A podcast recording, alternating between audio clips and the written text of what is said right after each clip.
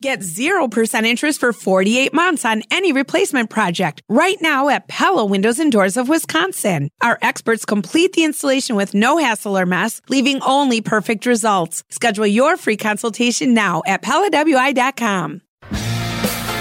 Live from the Annex Wealth Management Studios at The Avenue, it's the Jeff Wagner Show. Come join the conversation on the WTMJ talk and text line at 855 616 1620. Now, here's WTMJ's Jeff Wagner.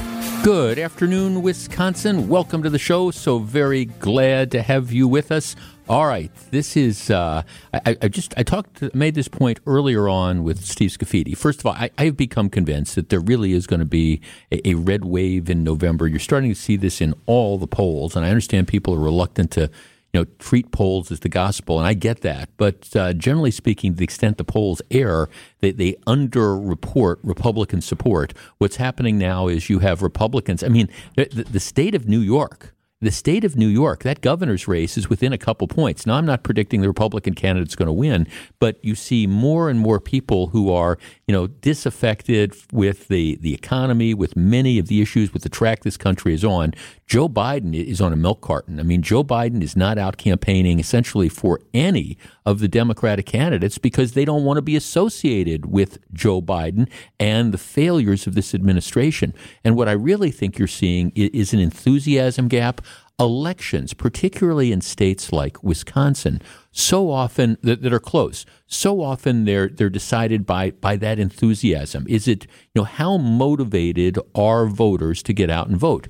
I, I believe, and I've said this before firmly, that in 2018, the reason Tony Evers beat Scott Walker had nothing to do with Tony Evers. Tony Evers as a as a candidate is just sort of a cipher. I mean, it, Tony Evers inspires nobody to want to go out, I think, and, and vote unless you're a close friend of his or a relative of his. But what happened is you had people, particularly in Milwaukee and in Dane County, who just hated Donald Trump. Yes, that's what they did. They hated Donald Trump. And so they were motivated to run out and to vote for anybody who had a D after their name as a way of just saying, okay, this is, we're going to send a message to Donald Trump. So you had that enthusiasm gap that was there. They were more fired up, I think, than Republican voters. Same thing true to an extent in, in 2020, um, where again, you had this incredibly fired up base of voters in Milwaukee and in Madison who were running out to, okay, vote to make sure that Donald Trump did not get reelected.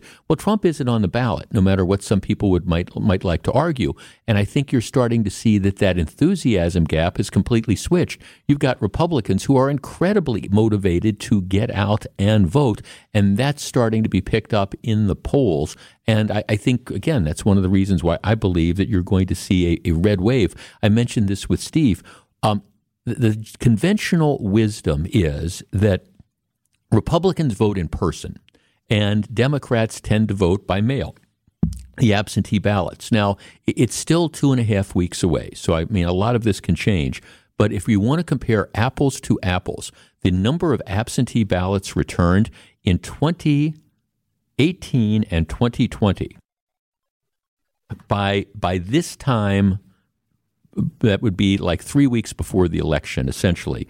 56% of absentee ballots that had been requested had been returned.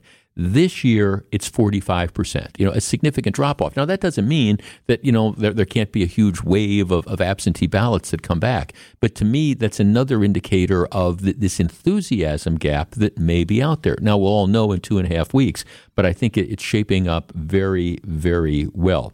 Interesting note. Now, I understand in some circles, you know, um, if if you don't want to hate Donald Trump, well, then you also want to hate uh, Ron DeSantis from from Florida. You know, who's viewed as the the next Republican presidential candidate, and he may very, very well be. But I want to tell you something. This is Ron DeSantis is a guy that gets stuff done. Three weeks ago, you had this massive hurricane that landed in southwest Florida, Naples and Fort Myers. And if you've ever been down there, you know that there's there's Sanibel Island, which is a huge tourist attraction. Lots of people go to vacation, and the only way that you can get to Sanibel Island, other than a helicopter or other than a ferry boat is that you go across a three mile causeway. You probably saw what happened. That causeway got taken out by Hurricane Ian, and people were talking about how it might be months before that causeway gets rebuilt. Well, DeSantis stepped in and said, no, that, that's not what this is going to be our priority. We are going to get it done. And originally the plan was to get it done by the end of October, October 31st.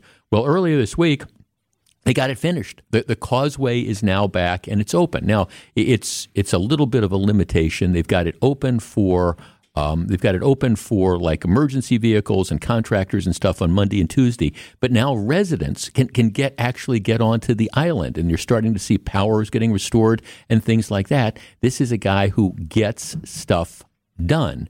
And I, I, find myself thinking, boy, you know, if this had been, for example, a Tony Evers who was faced with that kind of crisis, would he have been able to get a project like that done as quickly as Ron DeSantis did? And my guess is I wouldn't be holding my breath. All right, here are the stories. This is the headline from Fox 6 Three fatal crashes in Milwaukee. Milwaukee police are investigating three separate fatal crashes that happened overnight.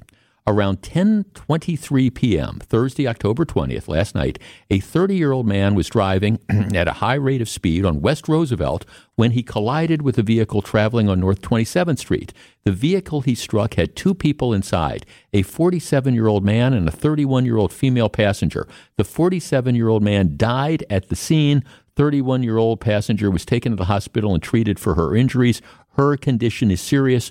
30 year old man was taken into custody. So, one dead, one seriously injured because you got this 30 year old guy driving at a high rate of speed and he smashes into a vehicle. Don't know how fast he was going, but you get the idea. Just after 11 p.m. on Thursday, October 20th, which again is last night, a vehicle traveling southeast on Appleton struck a 40 year old woman while she was walking her dog. The vehicle fled the scene. The pedestrian died at the scene. No word on the condition of the dog. Milwaukee police continue to seek the driver. So it's 11 o'clock at night. Woman's out walking her dog on Appleton by Silver Spring. Hit and run, and woman is dead. Then, less than an hour later, 50th and Greenfield. Just after midnight, police responded to the area of 50th and Greenfield for a single vehicle crash. Upon arrival, police and fire personnel attempted life saving measures on the sole occupant of the vehicle, a 55 year old man. He was pronounced dead at the scene. So, in the space of eh, around two hours, you have three people dead as a result of automobile collisions. In one case, guy driving at a high rate of speed hits a car, kills a 47 year old driver. Secondly, you've got a woman who's walking her dog. She's killed in a hit and run accident. Third is a single car accident. Don't know exactly what caused that. Our number, 855 616 1620, which is the WTMJ talk and text line. I want to ask what I, what I think is maybe a somewhat provocative question, but I don't think it's unfair. This, there are three people dead all right, in a two hour span last night. But this is is not unfortunately an atypical situation. This is this is Thursday night in Milwaukee. Now three dead is is a lot, but um, it seems like on an almost daily basis, if you watch the television news or you listen to the radio news or you check out your you know news feeds on the internet, you're going to see one or more people who's been killed in an automobile crash in Milwaukee largely a lot of times because of exactly this reckless drivers, guy speeding, hits and kills someone. Or you have the situation where you've got the driver who hits and kills the lady walking the dog or the pedestrian crossing the street. You know, they're dead and the person drives off. And, and maybe, maybe they can clear the case. Maybe they can't. Our number is 855 616 1620. That is the WTMJ talk and text line. Are you afraid to drive around here? Are you afraid to drive around here or even be on the streets because of the degree of reckless driving that is out there? And it's story after story after story. And I was thinking about this because you had the you had the deal a week or two ago where you had the pastor from uh, Grace Lutheran Church who had just dropped off his daughter for for school, and, and he's on his way to to the church. I think he's at Tenth and Wells, which is not that far from where I'm sitting right now. Right by, I used there used to be a parking lot there that I'd go to when I went to Marquette Law School, and and you got a guy who's driving over 70 miles an hour, who's blown through five stoplights. hits and, and kills the, the pastor. And it's story after story after story after story like this. And I understand we we talk about well you know maybe we want to you know alter the traffic flow or adjust the roads to try to make people slow down.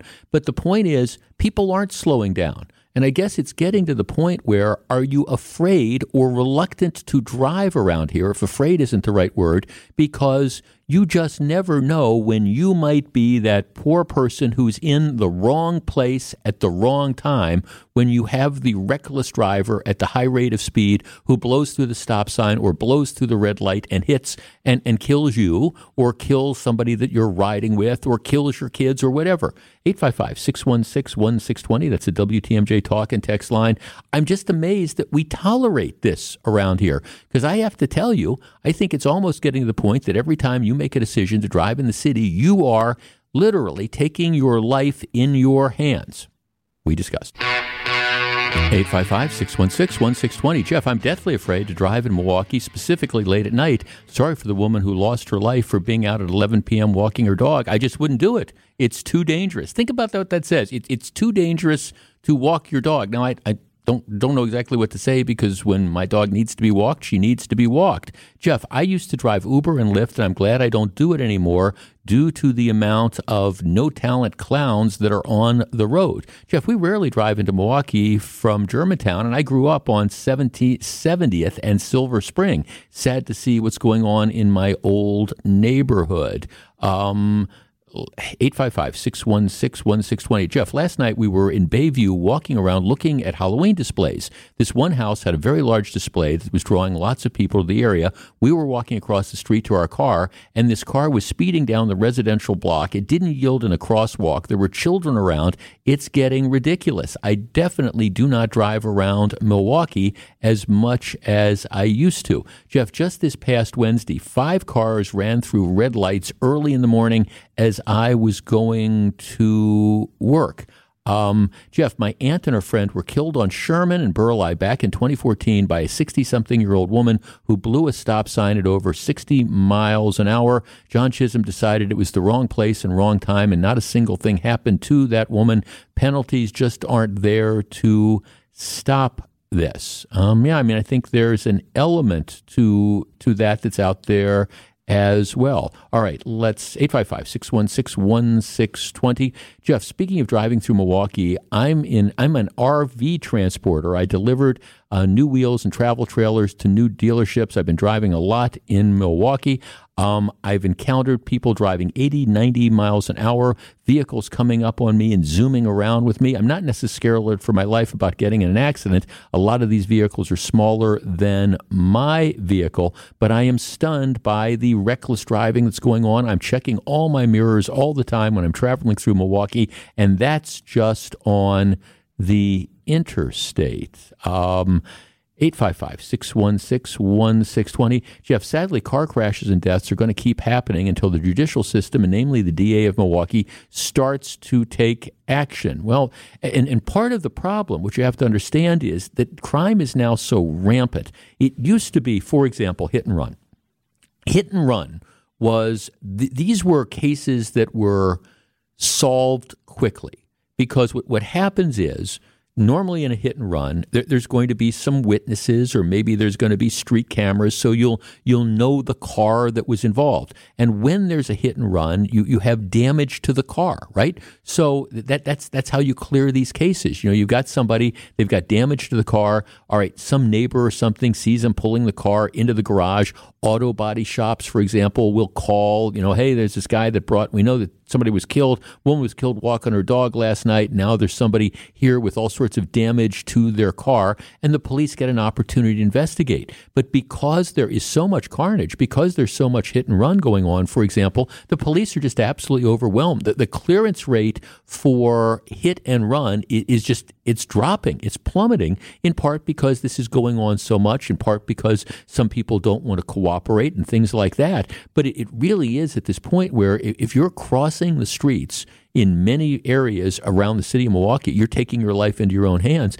Also, now you're even if you're in a car and you're driving, you know you're taking your life into your own hands. I mean, again, just think back what happened to that that pastor from Grace Lutheran. He's just thank goodness And there, there, I mean, there, there's no silver lining. You have this young man, this, this, this man who is dead, who had really touched the lives of a lot of parishioners and things like that. And I mean, there's no real silver lining, but for the fact that he had just dropped his daughter off at school, and so she wasn't in the car with him when this psycho runs through a red light after running through four or five more at 75 miles, you know, an hour. So, Jeff, I wonder how many of these vehicles shouldn't even be on the road based on no license, no insurance, etc. I would say tow them. Well, I'm, I'm a big advocate of that as well. I mean, right now, if the car is unregistered and it's involved in reckless driving, they'll, they'll tow it. My point, and I've made this multiple times on this program before, I don't get that. I mean, I, I think I don't have a problem with that, but you know, if you're driving and you don't have a license, for example, uh, I I would tow the car on on the spot. No question. Jeff, I was in Milwaukee and a car sped down the street the wrong way on a one way street, and there was a police officer on the corner. And when I asked if he was going to do anything about the car that just sped by, his reply was, I'm on foot patrol. I can't do anything about it. Jeff, we need to do everything we can to slow down the reckless drivers, even if that means replacing all the stoplights with roundabouts. I'm a truck driver, so when I drive through Milwaukee, I see three or four cars going through the red light stop signs within a couple of blocks. No question about, you know, that. Um, Jeff, maybe our educational systems should, you know, teach an ethics course of study. Well, uh, okay, here here's the thing. Um, you know, Jeff, we need red light cameras and find people and arrest them. Well, I'm not opposed to red light cameras. There's no doubt about that. But at the same time, that's just part of the solution. But I guess, and I understand sometimes when I talk about this, I sound like a broken record. But as I'm doing my show research this morning, and I, I pop on and the, the, TV websites are one of the, the sources I use. And the first thing I see is this story that says, you know, three fatal crashes in Milwaukee in a period of two hours and it's all it's all just it's all just stupid stuff. I mean, a lady, I mean, okay, it's Appleton and Silver Spring. She's walking her dog, and you have uh, this hit and run, and she's left for dead. And who knows if they'll ever solve it. 27th and Roosevelt, you have a guy who's driving in a car, 47 year old guy who's just in the wrong place at the wrong time when somebody driving at a high rate of speed, and I don't know what that means, if 50 or 60 or 70 or 80 miles an hour, I don't know how fast he was going, but he slams into a car, kills a 47 year old man. For goodness sakes, these are people who are never going to see another sunrise again simply because, I don't know, they had the temerity to drive or walk their dog on the mean streets of Milwaukee. And all you get is lip service from the politicians. All you get is lip service from the mayor. You get lip service from the members of the Common Council. Nobody wants to tackle this problem on head on. Moreover, more and more people are dying on the streets, and more and more other people are just kind of sitting there and saying, okay, why do I, why do I need to drive down there? Why do I need to put myself at risk given the likelihood that I'm going to be the next person that sees the guy driving 80 miles an hour through the red light and maybe he'll hit me, maybe he won't. Who wants to take that chance? And the reality is, Look, I understand there's bad drivers all over, but it's nothing like what's going on around here. It's nothing like what's going on around here. If you live in Washington County, if you live in Dodge County, if you live in Fond du Lac County, you can probably tell stories of the occasional bad driver. But it's not like every night you've got two or three people dying because of reckless driving and fatalities. Enough is enough, isn't it?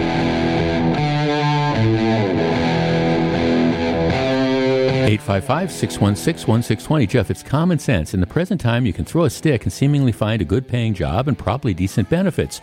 There's no excuse for people to be unemployed unless it's exactly what they want to be. And in that case, they should not get paid for being unemployed. Well, it, it, it varies from time to time.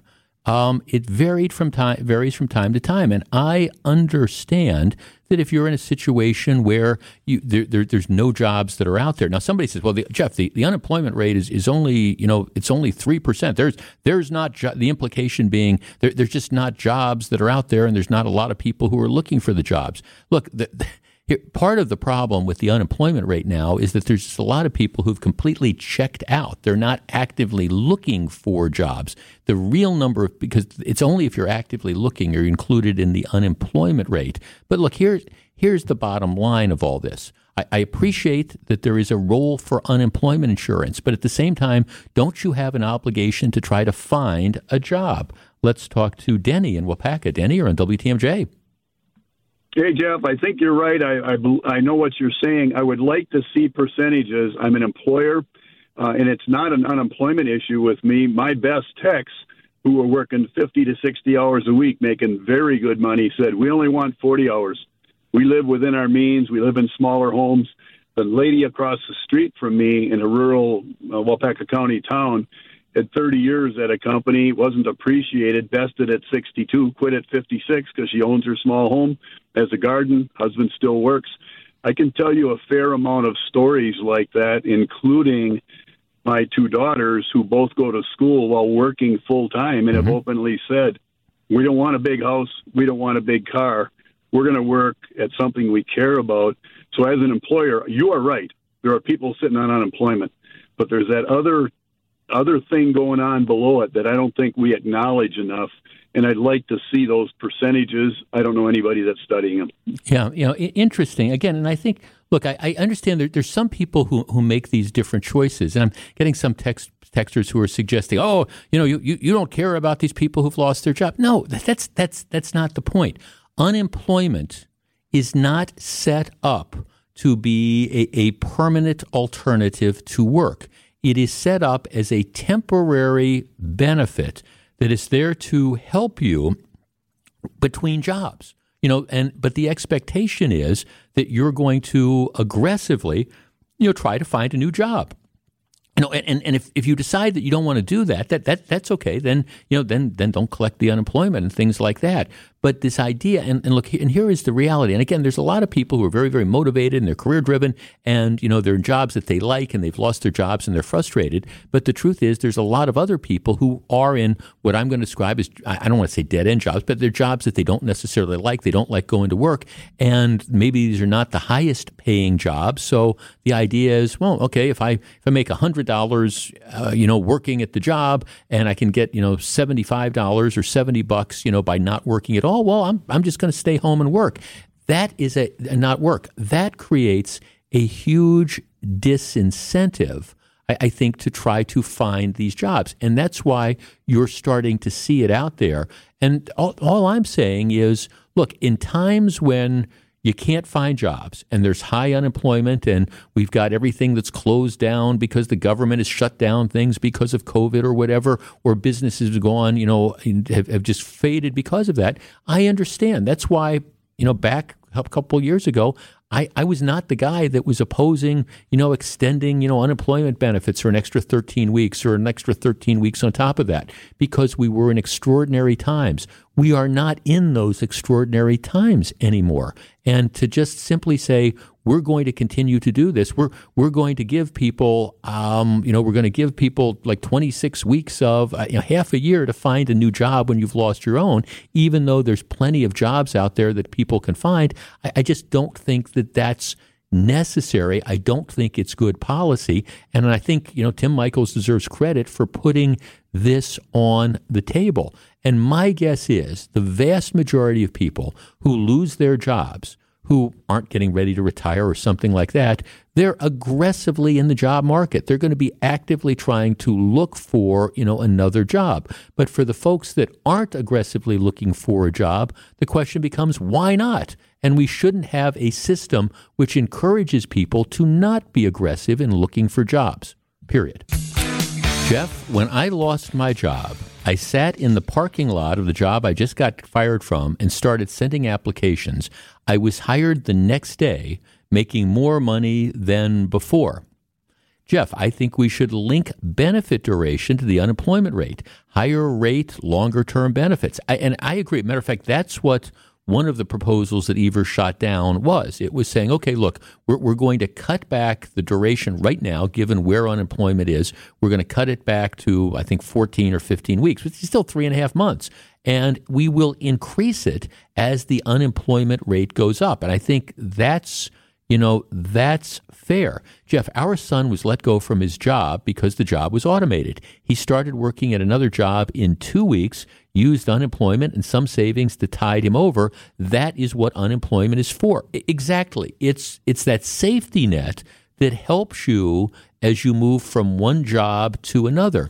It's not here, we're going to give you a semi paid vacation for, you know, six months. And the expectation is that you're going to, you know, look for the jobs. Jeff, even if you can't find what you want or are looking for, there are jobs available for the interim all over. I see help wanted signs, you know, all over. I mean, there's no question about it. Um, Jeff, I'll tell you what about this subject is a hot one for me. I've worked my entire life, drew unemployment one time due to COVID and never received it. Every person that would come into the workforce and didn't like the job because it's work would say, I'm going back on unemployment. As far as uh, far back as I go, I can't I can't think you cannot just quit a job and receive unemployment. But because the unemployment office is run so poorly, you know, people have been able to sit on it forever while working people can't get a break. Well, I mean, I I, I think maybe there is an element, you know, of that that's out there. Um,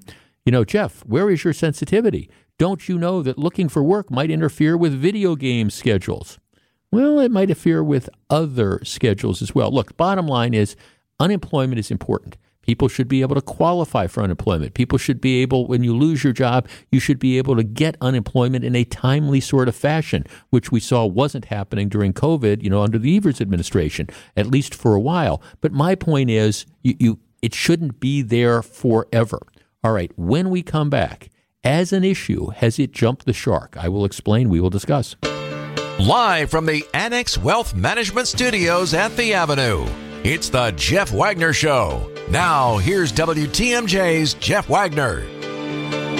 Good afternoon, Wisconsin. Welcome back to the show. So, Mike Spalding, we were talking about like weekend plans and stuff, and I said, "Boy, I'm, I'm hoping this is kind of a quiet weekend." So last night, because last night, once a month, we go out, and we play in these trivia contests, and so last night was was trivia con was our was our trivia contest, and a lot of people there. My team came in second. Um, and and I, I, take some of the responsibility for it because I'm the captain, and ultimately, you know, when you've got a group of people, everybody's offering you know answers, and sometimes you, you got you got to make the call. And I I made the wrong call on two of them. Now that is not ultimately what cost us the, the game, but I I, I, w- I was made the wrong call on two of them. One of the questions was, and, and maybe you will know this, uh, the last his last studio album before his death. The studio album was released in 2001 and it was called Invincible. who, who is the artist? Oh, it's not Johnny Cash. I, I, there was a question. I mean, I'm, I'm asking Johnny you. Cash is my guess. Well, you'd be wrong. I I said Prince, and actually, actually, the table said Prince, and my friend Kathy quietly, after we turn in the answer, says, "I think it's Michael Jackson," and it was Michael Jackson. Oh. Invincible was his last studio, the last studio album. I can picture the album cover now. it was Invincible, yeah, yeah. but so I, I, you know, the rest of us were nobody really knew for sure, but we were thinking, okay, maybe it's Prince, but it was it ended up being Michael Jackson. But my friend Kathy was saying eh, kind of quietly, well, maybe it was Michael Jackson. I'm like, Kathy, you got to speak up, you got to be assertive on this stuff. you got, because we didn't know that. Okay, now this this is one that I feel worse about because I, I made an executive decision that was completely clearly wrong Rickey Henderson used to play for the Oakland mm-hmm. Athletics. Mm-hmm. He has the major league single season record for the most steals, stolen bases, within 10, the number of bases that he stole. Within 10. 66.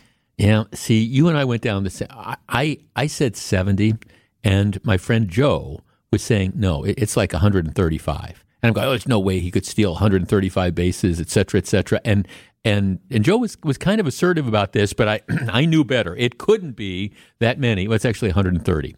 So if okay. I if I had followed my friend Joe, if I and, and, this is my public mea culpa, I I just I, I, made the executive decision to captain, and I was wrong. So I, I cost us three points that's not what really did us in. What did us in is on the very last question, and I had no clue about this. That it's there's the Tropic of there's the what they call the Cancer line and the um, Capricorn line. They're they're like latitude things, and the question was which one runs through the country of Niger, and my my my friends again Joe, who I'm apologizing to publicly for talking him off of that, and his wife Janet, they were sure that the answer to this was um, Capricorn 50 50, and it wasn't. so, it, but. Was it? Did it come down to one question? Like, was that the one where? Well, what happened was at the end of it, uh, they have like a final Jeopardy thing where you can bet fifteen Oh, yeah, points, yeah. and we we nailed the final one, but we were we were behind going in. So the team there was a team we were in fourth going in, moved up to to second, but the team ahead of us it was ahead of us by five points. If we had that six points, we we would have won, but. We got free drinks out of it anyway, so, so there was a value. You guys that. are good at the trivia thing. I yes, and well, see, and I'm I have this. I am a font of useless but important information. I, I have I have a lot of pop culture knowledge and and stuff like that. Um, uh, for example, one of the questions, the halftime question, it was four answers. Each one involves a doc, DOC, and the question was, okay, a type of footwear that's you know known for its like it ends with DOC. well, no, it starts with that. So, like, like, to give, like to give you an idea, it, that the answer for the shoes were Doc Martens. Okay. I got that. Another one was, you know, he invented in, in according to one movie, he invented in 1985, he invented the first time machine. Doc Brown. Doc Brown, very Yeah, good. Ding, yeah. ding, ding. He was a, a dentist and a gunfighter in the Old West. Oh, this one's gonna kill me because I'm not gonna be able to think of it, but I know it. Doc Holliday. Doc Holliday. Okay, all right, all right. So I, I nailed those three. And then the, the fourth one was in the 2000 movie Cars. This was a like a retired race car. Oh, this one's gonna hurt. I have a I have a nine year old nephew. I, I've seen Cars 500 times. See, I, I had no clue, and, and nobody at our table. And I'm, and I'm going to the people. I mean, I, I'm going to the people who have like young kids, grandkids, and stuff. Come on, you guys had had to see this multiple times. Okay, my producer Charlie is waving his hand adamantly. Okay, you knew the answer to this. What would it be? Doc Hudson. Doc Hudson. I could have sat there all night and not come up with Doc Hudson, but you were right. That would have been two additional points as, as well. Uh, I'll have to take you to this, but you're right. Doc Hudson. That was the that was the that was the thing. But no, we were. Um, it- it's really and the way it works is you can assign points and these things and. the- It, the, the one that ended up killing us was the Tropic of Capricorn, Tropic of Cancer, but I had no clue. Just no, I had no idea. yeah, you, you I didn't know those even existed. Right. So I, I, yeah. I had no idea. But yeah, we do. We we typically do okay. And I what I've done is the people that we invite to play have knowledge in areas that I don't because I freely admit when you when you hear things like like world geography Mm-hmm. and you know that put stuff in order like what happened did Marco Polo you know did, did he do what he did before the Spanish Inquisition and stuff I, I just I don't know that kind of stuff so I, I try to find people who can you know and they're friends of ours but they kind of like fill in those those giant knowledge gaps that I have so you're captain and also general manager of the trivia team. I am is what you're captain and general because we, we will invite people. I am captain and general manager, but I, I always feel like I publicly have to acknowledge um, that that um, I publicly have the knowledge when I, I get things wrong. And I was I was just kicking myself about the Michael Jackson one and um, me and then and then talking my buddy off of the Ricky Hender, Henderson thing, or not even talking him off. He knew he was right, but he was kind enough to let me be wrong. as you do to your captain. Absolutely, The captain knows. and the captain is at least willing to own that. But that's what we did last night. We had trivia. It's always a lot. Of, I I enjoy trivia quite a bit. You know, it's just always a. It's always kind of a lot of fun. All right. Tell you what, let us take a very quick break, and then we're, we're going to get a little bit lighter as the as the program progresses. But before that, there there is a very serious topic that I want to discuss with you. And my question is: Has this issue jumped the shark? I will explain. We will discuss. Hey, Wisconsin, can you feel it? It's gotten colder outside, which means it's the last week for the Jeff Wagner Home Improvement Showcase presented by Great Midwest Bank.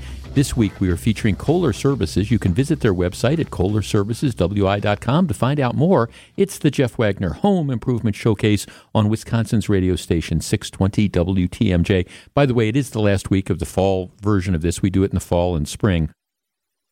And I do want to say a special thank you once again to all our our advertisers, our partners, who many of whom have been with us for years on that, and of course our marketing consultants who line that up. I, I enjoy doing this, and I expect that we will probably do something similar in the spring. All right, I've I've made this point before. It this election, if you are a Democrat running for office it- it's really become about one thing because the, the truth of the matter is Joe Biden, the president, is extremely unpopular. That that's just the reality. the economy right now is a mess. Now you can you can argue about whether or not you know the president is a potted plant and whether he, he has nothing to do with the fact that you know gas prices are where they are and inflation is eight point two percent and all these things. You you can have that argument, but it's not like you can go to the American people and make this argument saying, "Hey, hey, things are great," because thing, things aren't great. You know, and so that that's an issue that does not cut well for you know the, the party in power, whether it's Republicans or Democrats. So right now there's a huge you know headwind that Democrats are running into. The issue that has become a national issue for Democrats is after the Dobbs decision, which is the Supreme Court's decision that overruled Roe versus Wade. It's now become all abortion all the time if you look at the ads that are being run, not just in Wisconsin, but across the country, a good portion of them, the last numbers I saw were about 40% of the ads were abortion themed ads. So and so is too radical on abortion, blah, blah, blah, abortion, abortion this, abortion that, whatever. To the point that, you know, even where you have candidates like, for example, Ron Johnson, who is extremely moderate on the question of abortion. Ron Johnson's called for a statewide referendum to determine, you know, where you know where Wisconsin should should be on this. But even that, it's it's like oh Ron Johnson abortion abortion abortion because I don't know that there's much else that you know Democrats have that that they can run on, and so that's why you see it seems like every second ad that you find that's run as an attack ad against a Republican is raising the issue of abortion. One of the things that you're starting to see in the polls is the Republicans are starting to either pull away or catch up. And again, you can you can take polls with a grain of salt, but it appears at least that as far as the issue of abortion goes, and, and by the way, when when they do polls of voters and they ask, okay, what's what is your top five concerns? Uh, abortion comes in like six or seven. So, I mean, and I understand that there are some people who are very, very passionate about the question of, of abortion. And there's uh, and there's some people who are very passionately, you know, pro-abortion, and there's some people who are very pro- passionately, you know, anti-abortion. So I, I, I get that, but it's not an issue which is even in the top five for most of the voters. Our number is 855 616 1620. That's the WTMJ talk and text line. Has the issue of abortion kind of jumped the shark? In, in other words, you know, how many more, for example, anti, oh, so and so is radical on abortion? How many more of those ads do people need to see? Is that really, if we assume that there might be two or three or four percent of the electorate that's out there that's still persuadable, is the abortion issue going to move the needle? Or when we look back two and a half weeks from now, will we say, okay, this was overdone? This was an issue that clearly was important to some people, but but the idea that it was going to be powerful enough to sway an election, it, will people come to regret making trying to make this the main issue in the 2022 elections. And are you tired, regardless of how you feel on this question, are you sick of the abortion ads? 855-616-1620. We discuss in a moment. 855-616-1620. That's the WTMJ talk and text line. Jeff, I think the plan isn't to persuade regular voters. The plan, by emphasizing abortion, is to get young people who don't vote to vote. Uh, that that's always a that that's always a tougher that, that's a tougher issue. So the idea is going to be, you know, we're we're going to again, this is the way that we're going to like juice the the young vote by saying, okay, we, we want to preserve the right for abortion. Maybe but that's that's a tougher way to go. What you normally want to do is you want to normally try to find those other voters that are persuadable and you know then encourage them. But maybe, maybe, Jeff, this is the only issue the Democrats have. Their policies on everything else have been failures. Now that that is a fair question because if you were going to say to me, okay, Jeff, if it wasn't going to be abortion, let's say that you were the the strategist for I don't know, some, uh, just a generic Democrat running for office, and you've got Joe Biden, who is the president, and nobody wants Joe Biden to come out and campaign for him because he's a drag on the ticket. So, all right, what what are you going to run on? You're not going to run on the economy. You're not going to run on the border. You're certainly not going to run on crime. So the question would be, okay, what are you going to run on? I think that's a fair question, and I, I don't. I don't know what you would run on, which I don't know what issue that's out there that you as a Democrat are going to run on in 2022, which is going to, you know, motivate people to come out and vote. Uh, you see some of it with the Trump thing, and that's it. Well, this is this is nothing but you know Donald Trump redo, and that, that's what this candidate is in an effort to try to uh, again appeal to people who you know didn't like Donald Trump. That, that's a tougher sell because Trump isn't, of course, on the ballot and he's not in office. So I guess that's the second sort of argument. But it seems to me that that doesn't overcome what what are the the two overriding issues here? One is, of course, the economy, and I mean it goes back to Bill Clinton in 1992. You know, Bill Clinton had to sign up that said it's the economy, stupid. You know, and whenever he wanted to go talk about some of the other things, his advisors would always bring him back to say, "Hey, it's the economy, stupid." That's the economy, comma stupid. You know, don't just you know remember because people are going to be voting their pocketbooks. And you know when you've got gas prices where they are and you've got an inflationary rate of 8.2% or whatever that's what's impacting people. So uh, it you know the oh this guy's nothing but a Donald Trump election denier. That that might appeal to a certain segment of the electorate but it doesn't I don't know that that moves the needle with the type of people that you're trying to get out and, and get to vote. And, and, maybe it's those suburban women, for example, who were sympathetic and liked some of the Donald Trump policies, but just got worn out, for example, by the chaos that was there. Jeff, I'm sick of the abortion issue. First of all, it probably uh, is, it's not even an issue anymore for most people. Um, about half of voters, I'm sure, have made up their minds already and aren't going to be persuaded either way. So the never ending ads just drive me up the wall. Jeff, inflation and the destruction of my savings affects me all day, every day.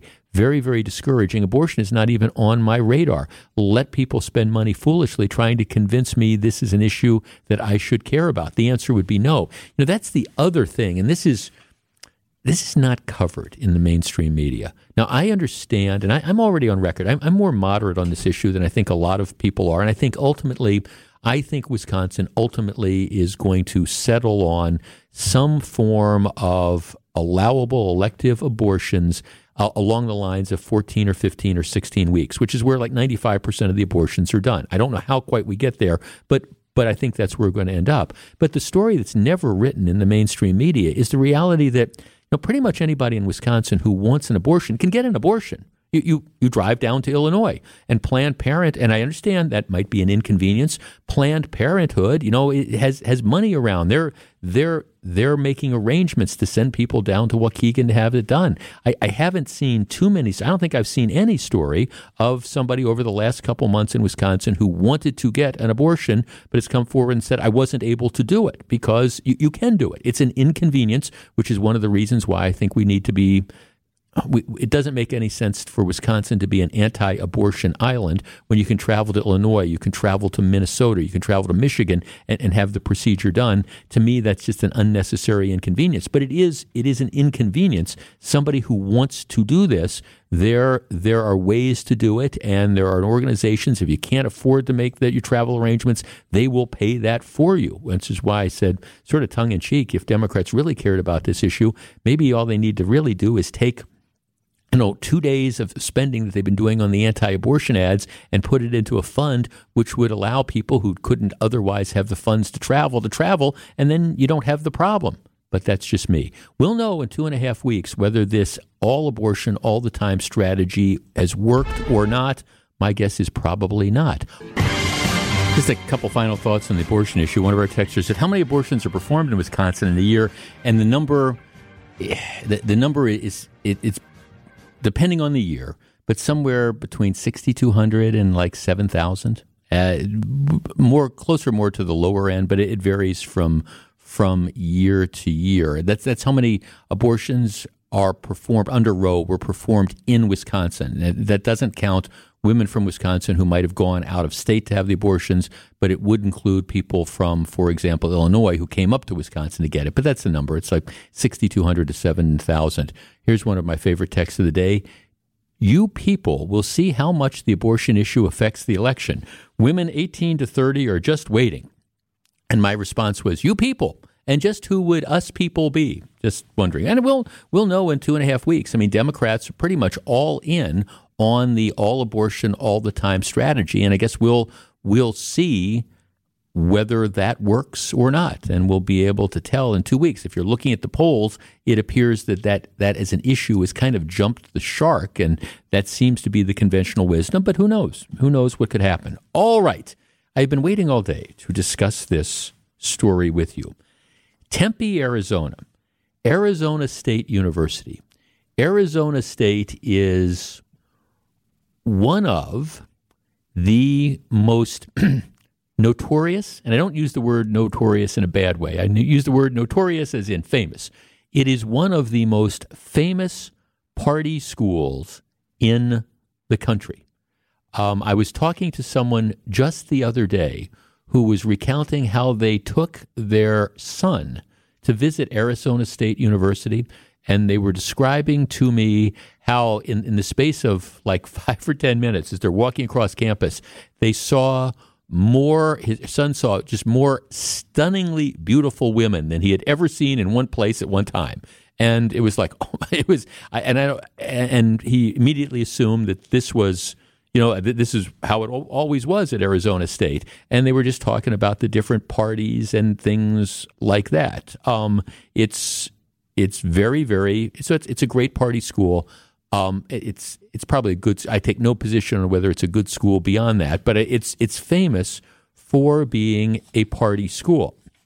Well, here's one of the things that they are doing at the University of uh, at Arizona State. What they're doing is they have made a decision that what they're going to do is they're going to open up one of their dorms, one of their, their housing complexes. They are going to open it up to seniors.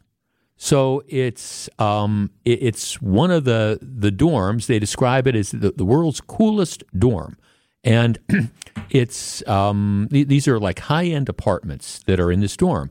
Um, housing at Mirabella, that's what it calls, requires a one time fee that goes from it starts at four hundred forty thousand dollars and goes up to a, a million bucks. So, I mean, this is like high end senior living. It is on the campus of Arizona State.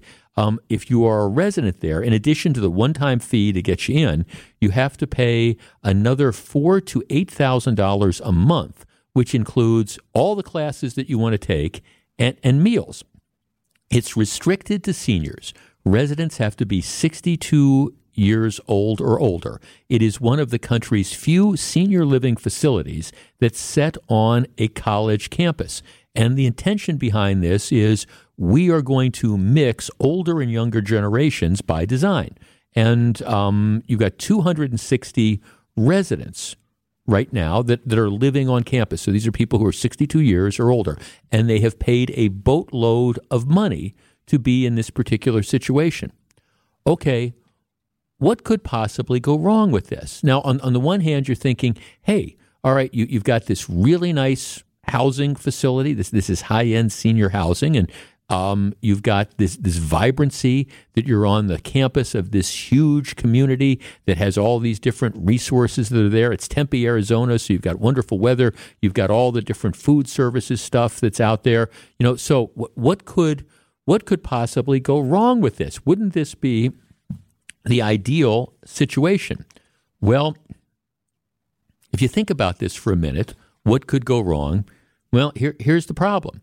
Apparently, the 260 people who have moved in and spent all this money, they are complaining because it's too loud. Some have complained about music that blasts into the night. They're complaining about the parties. They're complaining about the noise they're complaining about, hey, you know, there, there's all these college kids that are making all sorts of noise. Now, Arizona State was crowned the nation's top party school by Playboy magazine in 20 and in 2002. Students celebrate that when the football team wins, they celebrate just about anything else late into the night, whooping it up at local bars and restaurants. One hot spot, I'm looking at the story here, Shady Park is across the street from this senior's dorm, well within earshot. Um, seniors uh, are claiming that, hey, this is loud. You know, there's loud music, there's party, the kids are drinking till 2 o'clock in the morning. We cannot get our rest. All right, our number, 855 616 1620. That's the WTMJ talk and text line. Okay, so so here's the deal. The idea is we're going to set up this high end senior living. We're going to put it on campus.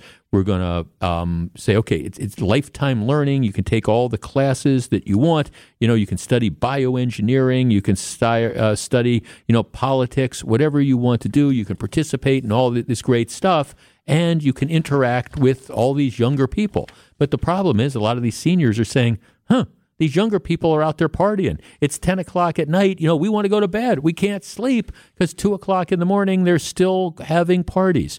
Our number, 855 616 1620. That's the WTMJ talk and text line. Okay, here's my question Are you sympathetic to the seniors who have decided I'm going to move into a high end apartment complex, paying a ton of money on a college campus, and not just any college campus, college campus of AS, Arizona State University, you know, recognized by Playboy as the top party school in the country. You buy this place, you move in, and then you find that it's loud. Are you sympathetic, or is this does this just come with the territory? Does that doesn't this just scream, okay, you got to understand there's all sorts of different things. You you want you want excitement, you want the vibe, you want to be, you know, have access to the school facilities. If you if you're living in what is essentially a glorified high-end dorm, shouldn't you expect that there's going to be noise? Or is the idea, hey, you know, I I, I wouldn't tolerate this if I was living at an apartment, you know, complex downtown and there were noisy bars and there were parties that were going on. I'd be calling the cops and complaining about it. Do the seniors have a legitimate beef? 855 616 1620. 855 616 1620, which is the WTMJ talk and text line, wherever a texter says, Hey, I, am I'm, I'm thinking of uh, getting a place on Mifflin Street right by the, U, the UW campus when I retire. Think that's going to be noisy? Let's talk to Mike in Richfield. Mike, you're on WTMJ. Good afternoon. Good afternoon, Jeff. How are you doing? Good. What do you think? Okay, so uh, they spend a ton of money they're living in this really, really fancy dorm slash apartment, and they're complaining that, um, okay, it's loud. Okay, in a word, duh. you bought that apartment on campus. You know the atmosphere. And if you're doing it, you know, as you say, for all the classes you can take for lifetime, you could get a place in a much quieter setting and pay the money for all the classes and spend far less. Yeah, I mean, and if you want to do it just to look at the beautiful women there, you the campus is open to the public. Wander on campus anytime you want. Yeah, you know, Mike, I, am kind of with you. I'm sitting there thinking there. If you want if you want an active lifestyle, but you want stuff that's going to wind down at ten o'clock, there's a place called the Villages in Florida that you can go to. You know, I mean, you, you go exactly. to the Villages. You, you you don't go to the, the heart of the things they call. You don't go to the heart of the Arizona State campus. And I guess I, I, there, there's a. I'll read some of the text. We're getting swamped with text, but but there's a this story that I'm talking about appeared a couple days ago in the Wall Street Journal, and, and there's a letter today um, regarding retirees to Arizona State say shh my late husband, Frank Plentker, in the early 1980s, was a member of the Tempe City Council who chaired the first redevelopment committee to reimagine downtown Tempe. It was designed as a walking, dining, bar heavy area relying on Arizona State University's looming presence. Student housing is everywhere. Mass transit brings even more people to the campus. Streets are packed. Pubs, bars, and outdoor cafes are overflowing with resulting noise part of the environment. Anyone wishing to retire and live quietly in a beautiful senior tower should never consider Mirabella. It's but a couple blocks from the ASU football stadium. Everything is geared to the under 25 crowd. We considered Mirabella. We even took a tour. But as 35 year residents of Tempe, we knew how seniors would react to marching bands, cheering football fans, nonstop partying, roaring car engines, and no lights out at 9 p.m. Um, come on, folks, stop the legal fighting. Yes, they're trying to sue. Tempe's downtown was designed for students and was there before your tower was built. Might I suggest that you come join us in, out in Fountain Hills, where we roll up the sidewalks at 7 p.m. You can get a good night's sleep and audit classes remotely. Yeah, now see, that's I, I guess that was my reaction. A number of people are, are making this point about about you know it, it's kind of like gee i'm going to buy a house in next to the airport and, and then I'm going to complain when it's loud. Or I'm going to buy a house with a railroad track in the backyard, and then I'm going to complain that the train makes noises. Those are all, you know, very, very valid points. You you make you, you make these various decisions. Um, Jeff, you move near a hospital or a fire station, you'll hear sirens. You move near an airport, you'll hear planes. You move near a church, you'll hear bells. You live on or near a university campus, you'll get everything that comes with living near a ton of uh, students. Jeff, I just bought beachfront property in Panama City. Can somebody tell those spring breakers to put some clothes on and pipes down? Well, that that that's it, and it's I guess it's not like this is some sort of surprise. And, and, and look, and I, I understand actually why for some people this might be a cool thing. You know, you, you say, okay, look, I, I don't want to retire to the typical senior living community. I it keeps me young. I want to move into this place and I want to I want to be in the middle of the action. I, I want to be able to you know go out and see all this activity. You know, being around the younger people keeps me young, and I, and I'm going to be willing to live with the fact that there might be some late night parties that I'm not going to go to. This is, I mean, this is the the whole idea behind all this. Jeff, so if you buy a house next to a farm, there will be mud on the roads and, and maybe some other smells as well. Jeff, it's their fountain of youth. Youth, live it up or turn the hearing aid down. Ouch. Um, Jeff, I'm 68 years old. I would do it. I don't want to hang out with people my age. Well, see, and again, I, I think that there's again there, there's a certain you know element of, of that, and you're, you're you're trying to you're trying to to find that balance, and it's going to be different for all of us. Would I want to have a second place? on a you know in, in the middle of like the Arizona State College campus. No, I, I don't think that would be for me. But at the same time, I, I also you know don't want to be in a place where there, there's nothing going on after seven o'clock and everybody goes out and you have the early bird dinner. So like when we were looking for our second place, we we aggressively tried to to find that that sort of middle ground. No, there's not going to be parties at two o'clock in the morning, but they're also not going to roll up the sidewalk at six o'clock. And that's but that's the balancing. Um, Jeff, this is like people who live by the airport and complain about the noise.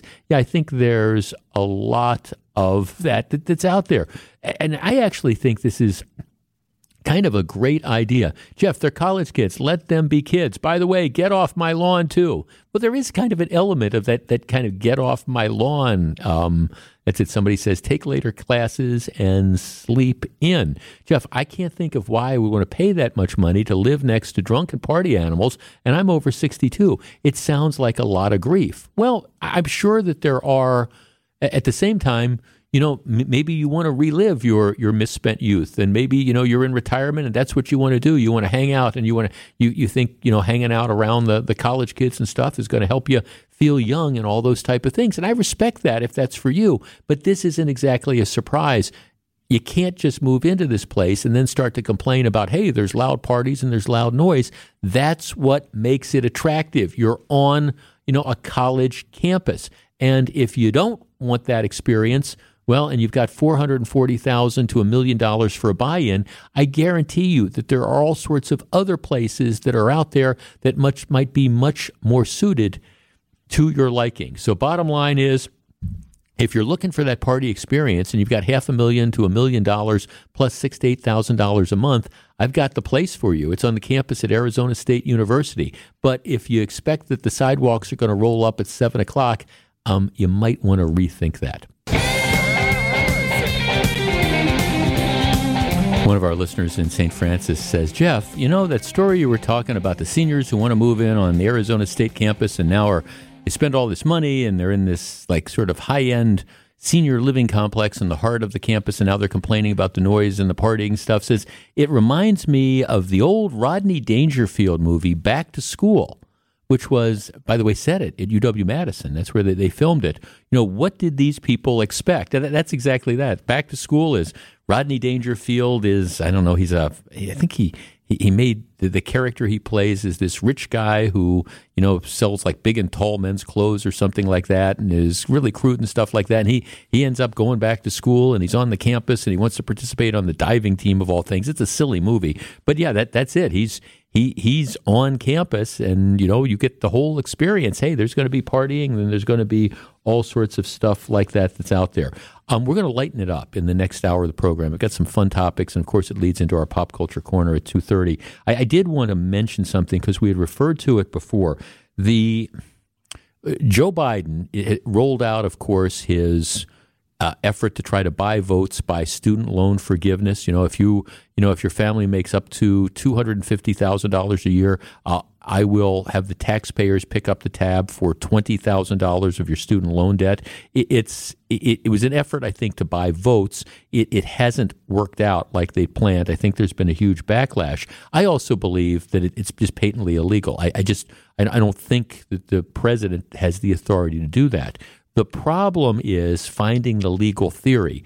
And the Wisconsin Institute for Law and Liberty, Will, who, who, takes a lot of these cases, they had tried to get the case in front of the Supreme Court yesterday, and that effort got shot down. The problem is is is standing. What that means is you, in order to, to bring a lawsuit, you have to find somebody who has, has been adversely affected by this.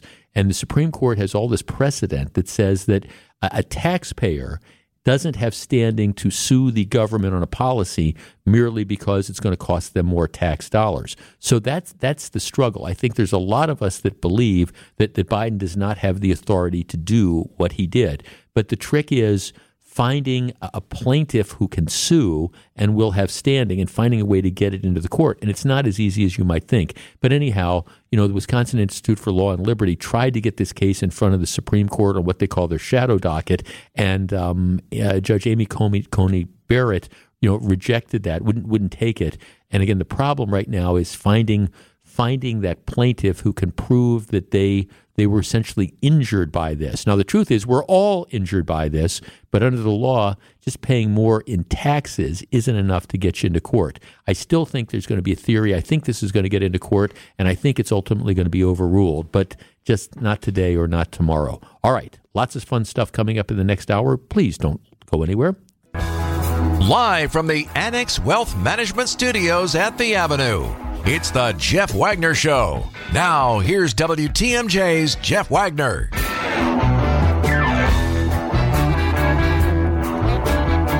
If I were to offer any advice to the judge, Jennifer Dorow, in Waukesha County Circuit Court, who, by the way, I think has done an exceptional job in handling this Darrell Brooks case.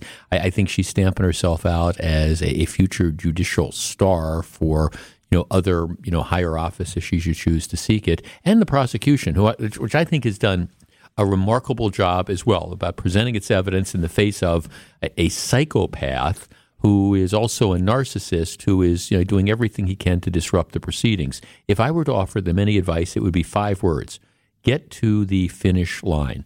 Um, as Mike was telling you, I mean, now that Darrell Brooks is quote unquote presenting his defense case, and I say that in defense case in, in air quotation marks. But what, what's happening is as, as the trial starts to wind down, Brooks is becoming more agitated, more aggressive, more confrontational, which is, is to be expected because um, this is look, let's face it, this is a slow guilty plea. There's no question about his, his guilt, and there's no question about what's going to happen. He's going to be convicted, and then he's, he's going to be going off to prison for the rest of his life, hopefully. And what's going to happen here is, as it gets closer to that, you know that there's going to be more and more acting out as he continues to grasp at straws and try to again get his 15 minutes of fame. So um, I, I, think m- my advice would be just just you want to get past this because it's going to probably be another day or two where there's going to be outbursts and things of, of, the like and really aggressive and yelling and shouting and all that type of stuff. And then just, just get this thing to the jury. I think, as of what's happened so far, I think the judge has done a really good job of of preserving the record. That's what we'd call it to make sure that when there is a conviction, there's not going to be a reversal. If you were listening yesterday, we were talking about the Brooks case, and one of our texters asked the question about appeal, which is okay, is he going to be able to file an appeal? And the answer to that is yes. Of course, you know, every criminal defendant gets a gets a chance to file an appeal. The the thing that's going to be, I think, is particularly aggravating in this case, but it's the way the system works, is that Darrell Brooks will have an attorney paid for by us, the taxpayers, to represent him on the appeal. So even though he's decided that he wanted to represent himself and ended up firing two very, very competent attorneys, he, he will now have the taxpayers hire somebody who will argue on his behalf, undoubtedly, that he received ineffective assistance of counsel, that the judge was erroneous in allowing him to represent himself, because clearly he, he wasn't competent to do that. That's what the argument is going to be, all in an effort to try to get him a new trial. Now, I, I don't think that that's going to go anywhere. It, it's, I, and so, I mean, ultimately, I, I haven't seen in what I've been watching of the trial, I haven't seen anything that the prosecution has done which might raise an issue of reversible error. I think the judge has been very, very patient in you know a- allowing Brooks to go on his various tirades and things like that. So I, I'm very confident that this case is going to be upheld on, on appeal, and that hopefully, you know, pretty soon, Darrell Brooks just becomes sort of the the afterthought and just an asterisk in this you know, horrible story about what, what's going on in Waukesha and the people who've lost their lives. The thing that I find perhaps most frustrating about this entire discussion is, you know, we, we talk about Brooks, we talk about his antics, but lost in this is the fact that six people lost their lives because of him, and countless others, dozens and dozens and dozens and dozens of other people, had their lives changed forever, whether it was by injuries or trauma or whatever. And, and that's what we always need to not lose sight of the fact that you've got this psychopath who's enjoying strutting, you know, on, on his stage and enjoying being on court TV, and I'm sure getting some kick out of, you know, being featured on the nightly news and things like that. He's enjoying all this, but what we don't want to lose sight of, again, is the fact that you know there he, he caused just incalculable damage, and he really is is a monster. And so, I guess to the extent anybody's watching this trial and, and seeing some sort of entertainment value in it because he's just so out of control, that you, you got to get past that because there's people dead because of him. He is a psychopathic monster, and as I've, argued before, I mean, I, there's no secret. I'm a death penalty proponent. If there was ever a case that screamed out to me for the death penalty, that this is that case, and Darrell Brooks is that defendant. But we don't have that in Wisconsin, so he will be convicted, and he will spend the rest of his natural life as a guest of the taxpayers in a prison facility where we will provide him with access to libraries and three meals a day, and TV and exercise and things of the like. Um, whether or not that's justice or not, I'll let other people decide. Okay, in the a little bit of a fun topic. In the last segment of, of the show, I was talking about the, these these seniors who you know moved into the, this high end facility on the campus of Arizona State University. They paid a bunch of money, and now they're complaining that it's too loud. You know, they're, they're, the kids are partying and stuff. And I think our general reaction was, well, what did you think was going to happen? this is kind of the flip side of this story, and I have noticed it around here. And there was a story in the Chicago Tribune that kind of brings this home. I don't look. I, I will be the first to admit that um, there my my days of staying out till two o'clock in the morning and closing bars are, are long, long gone. I'll be the first because if I if I would do something like that, there's times when I'm out really, really late. It takes me a couple days just to get over that. So I'm I'm always very, very mindful of that. But one of the things that I used, I, I freely admit that I, I, used to like to do is after, like after you go to, let, us say you go to a, uh, you go to a, a, Marquette basketball game and they're they're playing early, so it's like the six o'clock game. Game ends at like eight or eight thirty. You know, you're driving home. And you're not quite ready to go home, so you decide I'm going to stop off. I, I want to get a burger and a beer or, or something like that. You want to. I'm not talking about the really late night stuff, but even the okay, it's 8.30 or 9 o'clock type of stuff. I don't know about you, but on those occasions where that happens, I can rarely, unless I'm finding talking about like a George Webb's or something like that, you know, like a 24 hour diner. I am amazed at how difficult it is to find bars slash restaurants which are you know open like past nine o'clock or nine thirty at night. Now I'm, I'm sure maybe you know on the east side and stuff there's things like that, but in general it's tougher to find. And I, have just been noticing that because it's like okay, well we, have got done, we, we've been somewhere or whatever, like to stop off and have a drink. It's nine o'clock at night. Well, all, all these places are kind of closed or they're they're closing, or you walk in and they kind of look at you like, okay, you know what are you doing here? Don't you realize we're about to close? This story in the Chicago Tribune. Here's the headline Last call for late night.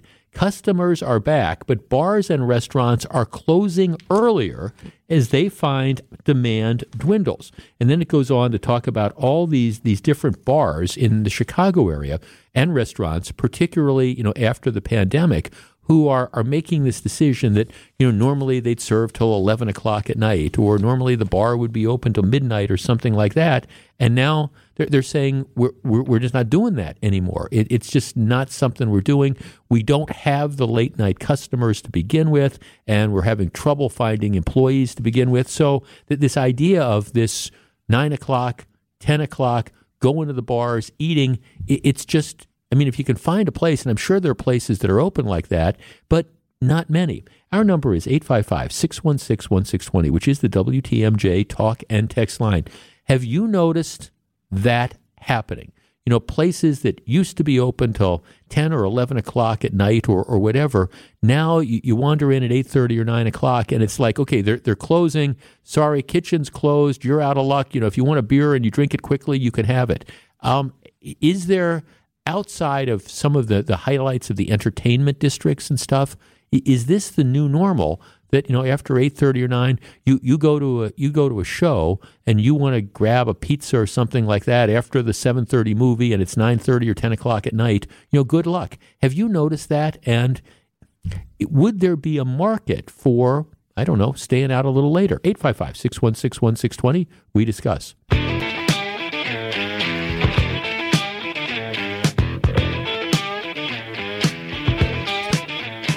855 616 1620, which is the WTMJ talk and text line. I, I, mean, I've been noticing this. The Chicago Tribune is writing about it. If you're, you, you, you know, look, I, I understand. My, my days of staying out till two o'clock in the morning are, are long gone. But but even you, you go to that seven thirty movie, you, you, get done, the movie lets out. It's ten o'clock at night. You want to go grab a drink. You want to go grab a pizza. Your chances of finding a place like that are are becoming much more difficult. The places just aren't staying open as long. Are you noticing that? Let's start with Todd in Brookfield. Todd, you're on WTMJ. Good afternoon. Good, sir. Thank you for taking the call. Sure. Have, we've been noticing that for quite some time, and it just got worse after the pandemic. We moved out uh, from Milwaukee to Brookfield back in 92. And at that time, by 1992 already, I, I grew up in Waukesha County, and the 24 hour places along Bluemound Road were gone. Yeah. They, they were just they, they were just gone. It, it and now uh, with the labor shortages that they're experiencing, George Webb's, which was, as you mentioned, always the place that, in a worst case scenario, you could find open. Even some of the George Webb restaurants are closing down now because they can't get staff. Yeah, and, and there's really eh, much less. And I'm not even talking about like two or three o'clock in the morning, you know, the bar time. I'm talking No. about it's it's ten o'clock. The movie, you, the movie is now ended, and you want to. I, I I don't know where you go for dates and stuff. You know, you you want to go grab a Well- beer and a burger or a pizza or something. Exactly. We pretty much call this area out here, the, you know, it's the Mayberry of, of Wisconsin because we kid around about it. There's just there's nothing nothing happening after 8 p.m.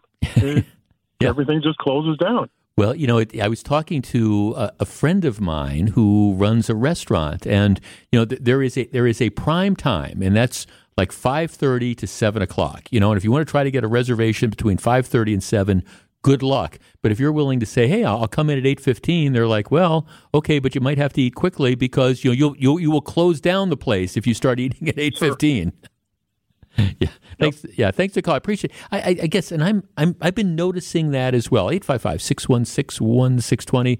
Uh, Jeff, I've noticed that since the pandemic.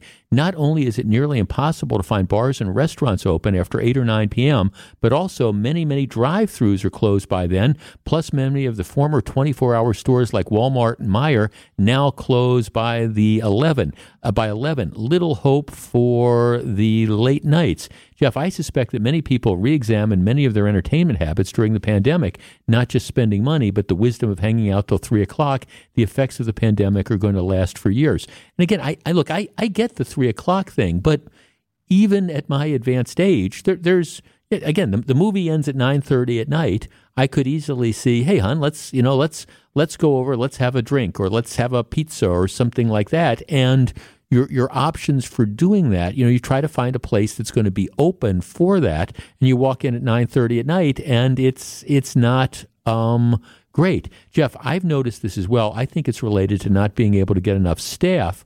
Um, you know, I used to get my car serviced on Saturdays at a dealership. They don't have that anymore because they can't find somebody to work, and I, I think that's probably fair. And it, you, and I think it's it's twofold. First of all, you probably do have less demand. People kind of got out of the habit of going out and they're not back to that stage yet. So you've got that going on. So you probably got fewer people that are, again, showing up after the movie at, at 9.30 at night looking to grab something to eat and a couple drinks. So you've got that going on. And then you've got the, the problem, the shortage of staff. So it's kind of like, okay, well, you know, if, if I'm not going to have that many people that are being here, th- does it make any sense to stay open till midnight. Jeff, we have a couple of fast food restaurants in the Waukesha um, area that close early. I'm talking about 5 o'clock, 7 o'clock.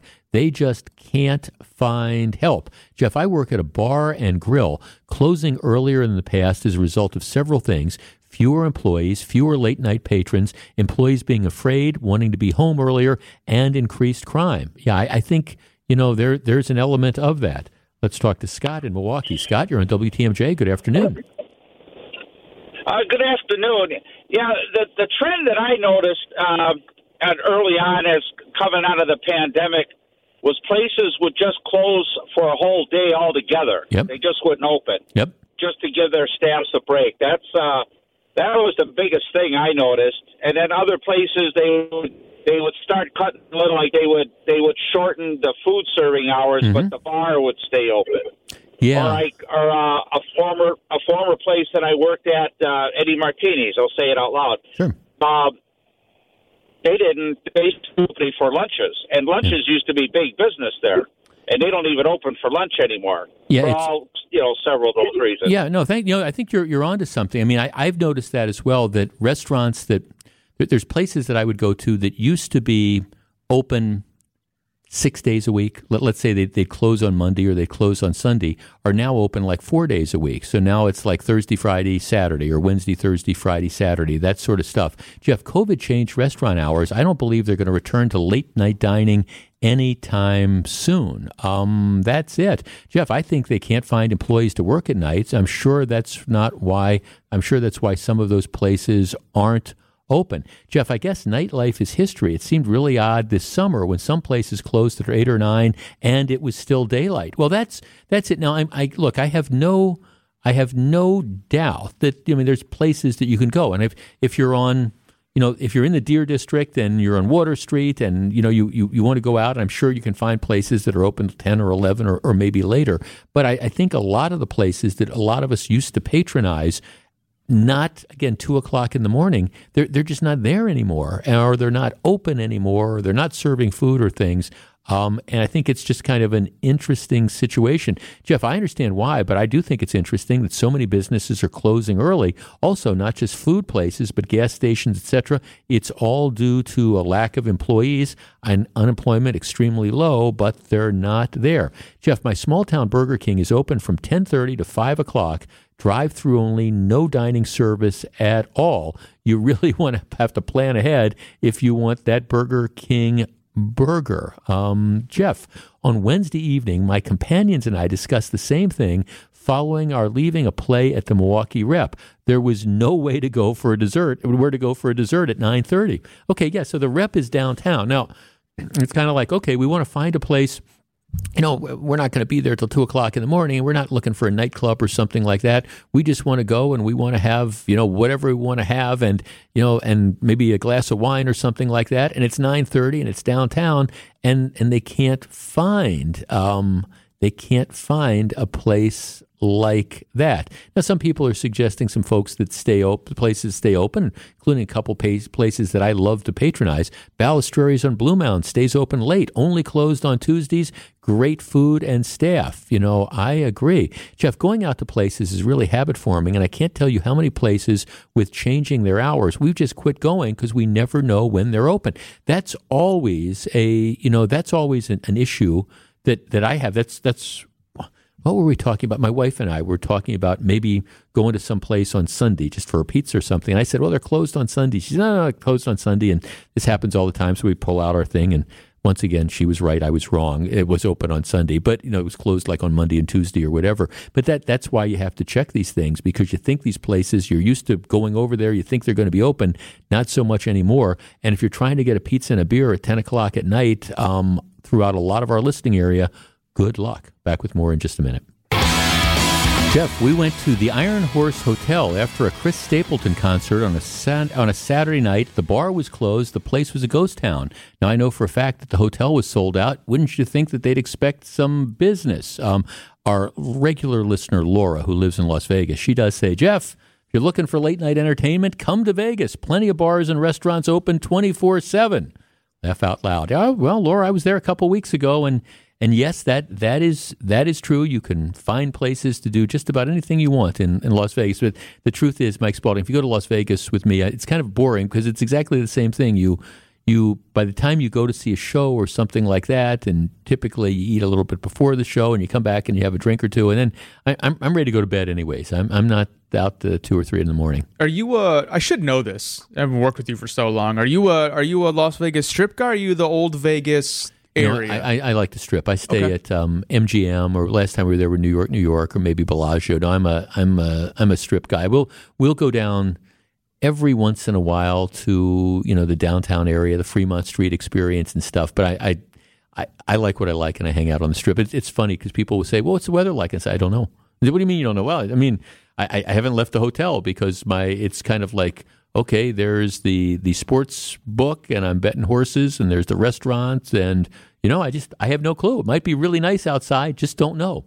I will say, if you are, if you're next time you go, the Circa Hotel, which uh-huh. they just redid, very nice sports book there. Okay, yeah, well. I'm a sports book guy, so we we went. I was like, this is really nice. You wouldn't expect it to be off Fremont, but it was it was very nice. Yeah, it's um because you know you go down to Fremont and it's um, oh, the Golden Nugget, of course, is the place. Yeah, I just no, I, I kind of that's like where we stay. There you go. That's right. I, I there, there you go. I, I, I sort of hang out at the Strip, but it's it, it it doesn't matter. Bottom line is, I mean, at least last couple times I've been going to Las Vegas, and you know, people always say, "Well, how did you do?" And I, I always say, "Well."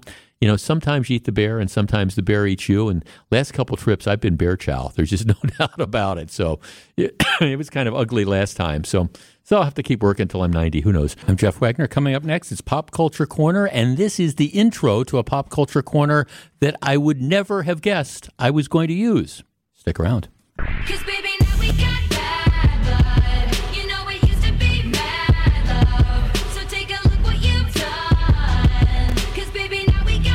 Yes, that is Taylor Swift, who is our introduction to Pop Culture Corner. It's Pop Culture Corner time, brought to you by Palermo's Pizza. October is National Pizza Month, and what better way to celebrate with Palermo's delicious frozen pizzas made right here in Wisconsin for over 55 years? Palermo's is Wisconsin's hometown pizza. All right, so here's the deal. This is Pop Culture Corner. One caller, in the complete and total discretion of my producer Charlie, will win our awesome Palermo's prize package, which includes uh, coupons good for a couple pizzas and a really cool pizza cutter that I'm trying to figure out how I can get one and some other stuff as well. But in addition to all that, in celebration of Natural, National Pizza Month, you will be entered to win your very own pizza party and an even bigger pizza prize package. How cool is that? All right, and that is exclusively in the discretion of my producer. It goes to one of the callers, and I know A lot of people text in as well, but right now we just do that for the callers. Maybe we'll change that some week. All right, so here's the deal. And Jeff, why would you start with Taylor Swift? Name Jeff, name five or name five Taylor Swift songs, and the answer would be I, I can't.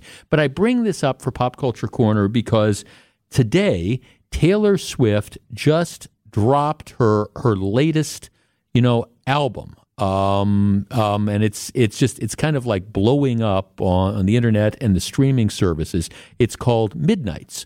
So in there, I, I, haven't had a chance to listen to it, other than that I just know that it's uh, it's um, Spotify, for example, crashed. You know, after they dropped this, so this is incredibly popular, and you know Taylor Swift has developed over the years this incredible catalog of music, a, a, a real you know a real songbook. And one of the stories that I'm looking at actually in the Wall Street Journal is that she's got so much music out there, including a number of these all this new music that she's never toured behind. The question is, you know, w- will she ever perform a lot of this stuff in concert? There's just so much music out there, and she's been incredibly prolific. All right, I, I this this got me to thinking because I, I want to have a music related pop culture corner. This is this is the topic, and our number is 855 616 1620. That's the WTMJ talk and text line. All right. The performer that you ha- think has the greatest songbook. In other words, somebody who you just never get tired of listening to to their songs. And not just one or two, but you know, the one you go to the concert and you say, My gosh, this person I, I didn't realize there, there's 20 or there's 30 songs, there's 40 songs. They're all great. They're all timeless. Everybody knows them. So the performer, the artist, the musician um, and it can be a band as well as an individual, with just the, the greatest songbook, the extensive songbook. You never get tired of listening to it. And if it's not Taylor Swift, who would that be? 855 616 1620. That's the WTMJ talk and text line. The performer with the great American or the great worldwide songbook you love to see them in concert, or you would have loved if they're passed to have seen them in concert and just go, my gosh, I can't believe how many just great songs that this particular performer has. 855 616 1620, which is the WTMJ talk and text line. Back with your calls and texts in just a moment. So, very glad to have you with us. Um, Pop Culture Corner, what we're talking about right now is the, the, the great songbooks. I, Taylor Swift just dropped a, a record today um, and they're talking about like all the accumulated music she has. You know, they're wondering if a lot of the stuff that she's come out with over the last couple years, there's just so much of it, she'll never be able to play a lot of it in concert. And I thought that just got me thinking about you know, some of these performers. I remember I mean, I've seen Rod Stewart three times in the last, I don't know, five or six years. And whenever you see Rod Stewart, um, I'm just, I, will hear these songs and I say, gosh, I forgot that that was a Rod Stewart song. I Same thing happened when I saw Mellencamp a few years ago. I mean, I forgot, I'm like, oh my gosh, th- these are all hits and they're hits from different points in time of his career. But it's really an incredible songbook. All right, 855 616 1620. Let's start with Darren in uh, Cedarburg. Darren, you're on WTMJ. Darren. Darren in Cedarburg. Darren? Okay, let's try. Um, let's see. Jenny in Kenosha. Jenny, you're on WTMJ. Hi, how are you? I am well, thank you. Okay, the performer that's just got that great songbook, you're just amazed at all the tunes they have. Elton John, and I just saw him in Chicago. Okay. Did he play most of the hits? Yes. Yeah. It was awesome. Yeah, that's um, you, you you know, I mean, I just, I mean, I remember. I am old enough to remember when Elton John first started making it big in this country, you know, with the Goodbye Yellow Brick Road album and a couple yep. of the ones before that. And you, you do, you listen to an Elton John show and it's just, it, you go, my gosh, I, I had forgotten that, that he had that song or I'd forgotten that he had the other song or whatever. Yeah, no, there's no question. Well, and you know all the words to the songs too. Well, that's right. That, there's there's no question about that. You know all the words. Thanks for the call. I appreciate it. Let's talk to Richie in Lomira. Richie, you're on WTMJ. Good afternoon. Richie, am I hitting the right button? Richie in uh, Lomira. Richie, good afternoon. Hi, good afternoon. My uh, my selection is Bruce Springsteen. Yeah, the boss. Yeah, yeah. There's a um, matter of fact, I, a number of people are, are saying that. You know, you go back. I mean, you start with uh, you know greetings from Asbury Park, and then which didn't sell very well, and then that, that whole Born to Run era, and just uh, decades of music. It's it's amazing how many just incredible tunes he has. Absolutely, absolutely, I agree. Yeah, no, I think, and, and they're all, and, and you know, and you've also for some, and I I understand Bruce Springsteen's politics are off putting to you know several of us, but it but it doesn't matter. It doesn't change the fact that they're they're still they're just great tunes. Okay, let's talk to Barb in Fond du Lac. Barb, you're in WTMJ. Hi, Jeff. Hi, Barb. How are you? I'm good. Okay, it's the it's the, the band with the great songbook. The band with the greatest songbook are the Eagles. Okay. Okay. Have you been an Eagles fan from the beginning? Don't you agree? I, I, I, I love? I no I, I love the I love the Eagles. I, I've actually I've seen them in concert multiple times. Actually, even before the tickets got so crazy expensive, and I, I can remember you know seeing Glenn Frey and Don Henley and um, back in the seventies, and I am the you know the Hotel California days, and before that when they were more like a like a folk rock band. No, I think I think the Eagles are an incredible song. What's your favorite Eagles song? Um, Desperado, I think. Oh, you really go back. You're old school. All right. I really go back. Yeah, and I, I guess I'm dating myself, but I, I've always loved their music, and I'm actually I'm headed to see them in Des Moines, Iowa, um, in November. Oh, outstanding! So it'll be fun. Outstanding. Well, Barb, according to my producer Charlie, you are our winner of our Palermo's prize package, and you're entered into this this pizza contest that we've got going on, and you're going to get this, this fancy like pizza cutter that I haven't figured out how to get a copy of one of them myself. So you enjoy it, okay? Wow. All right. I feel very fortunate. Well, Thanks. you have a great weekend. Thanks, Th- no, thanks. No, anytime we talk about the anytime we talk about the Eagles, and that's you know the Eagles went through all the different you know iterations that are there and things like that. Okay, let me uh, let's see. Uh, we've got just swamped on the text line. Let me sure make sure we get some. The Grateful Dead. Yeah, I mean if you're a Deadhead, that's certainly the um, that's certainly the case. Um, Ozzy Osbourne, huh? Ozzy Osbourne, Fleetwood Mac. Well, that was I, I've told this story before. I saw Fleetwood Mac at Alpine Valley after the Rumours tour, um, and and they played. They only had a limited number. Of, they played every song off the Rumours album. They played every song after the Fleetwood Mac album, which was the introductory album for like Stevie Nicks and things like that. And then they just ran out of tunes, and the crowd wanted more. Uh, Jeff, for me, it's Stevie Wonder. For me, it's the Beatles. Um, a lot of people, you know, Ozzy Osbourne. We're hearing that Ozzy has a bunch. I have a new appreciation now from his most recent album. To me, Jeff, it would be Neil Diamond. Um, the songs never get old, and you know them all. Jeff, for me, it's the Doobie Brothers. Boy, that's kind of a blast from the past with the Doobie Brothers. Jeff, for me, Bon Jovi, Billy Joel. Uh, Bob Seger, yeah, Bob Seger would be another one if you're looking at the Great American Songbook, and you know, of course, he he goes back to the '70s as well. Number of people are mentioning the Beatles, but also saying, "Hey, consider Elton John, Billy Joel." Number of people are mentioning. Well, let me tell you what. Let's let her say it. Sue in Hales Corner. Sue, you're on WTMJ. Hi there. Good morning. Good afternoon. Good afternoon. The Great American. Songbook. Tom Petty. Yeah. I- Tom Petty. Absolutely. I've seen him seven or eight times, and I miss him dearly. And I have I have a music in my car about 700 songs yeah. in my car. Yeah. Mhm. Yeah. The, the, you know, you're right. The, the Tom Petty concerts, and of course, he was a regular at Summerfest, so I saw him a lot there. And that's another experience, just like Mellencamp and Rod Stewart, where you're sitting there and you go, "Oh, I I forgot that he did that song," or "Yeah, that's that's his song as well." And it, it really is. It's just amazing how many how many hits that, that they had over the course of of the years that they that the Heartbreakers were together. Yes, and he's an amazing storyteller. Oh, Amazing. Absolutely, yeah. Who who passed um, way too soon. Thanks for the call, Gary in Waukesha. Gary, you're on WTMJ. Good afternoon. Hey, good afternoon, Jeff.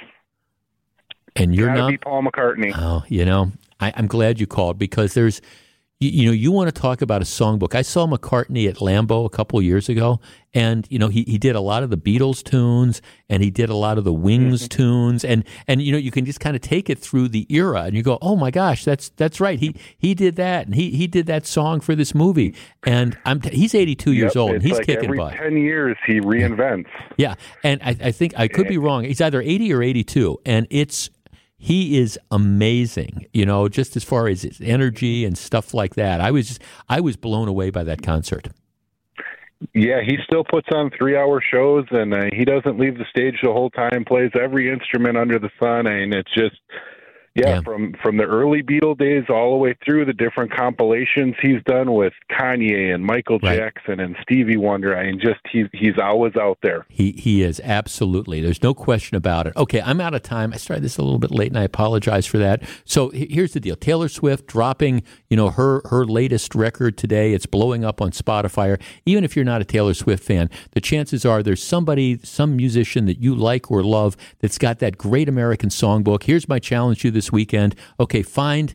fi- Whether how, however you whether you stream the music, whether you've got it on CDs, whether you got it on cassette ta- cassette tapes, whether you got it on vinyl, doesn't matter. Put it on, listen to it, kind of rock out, have a little bit of fun. This has been Pop Culture Corner presented by Palermo's Pizza. We do it again next week.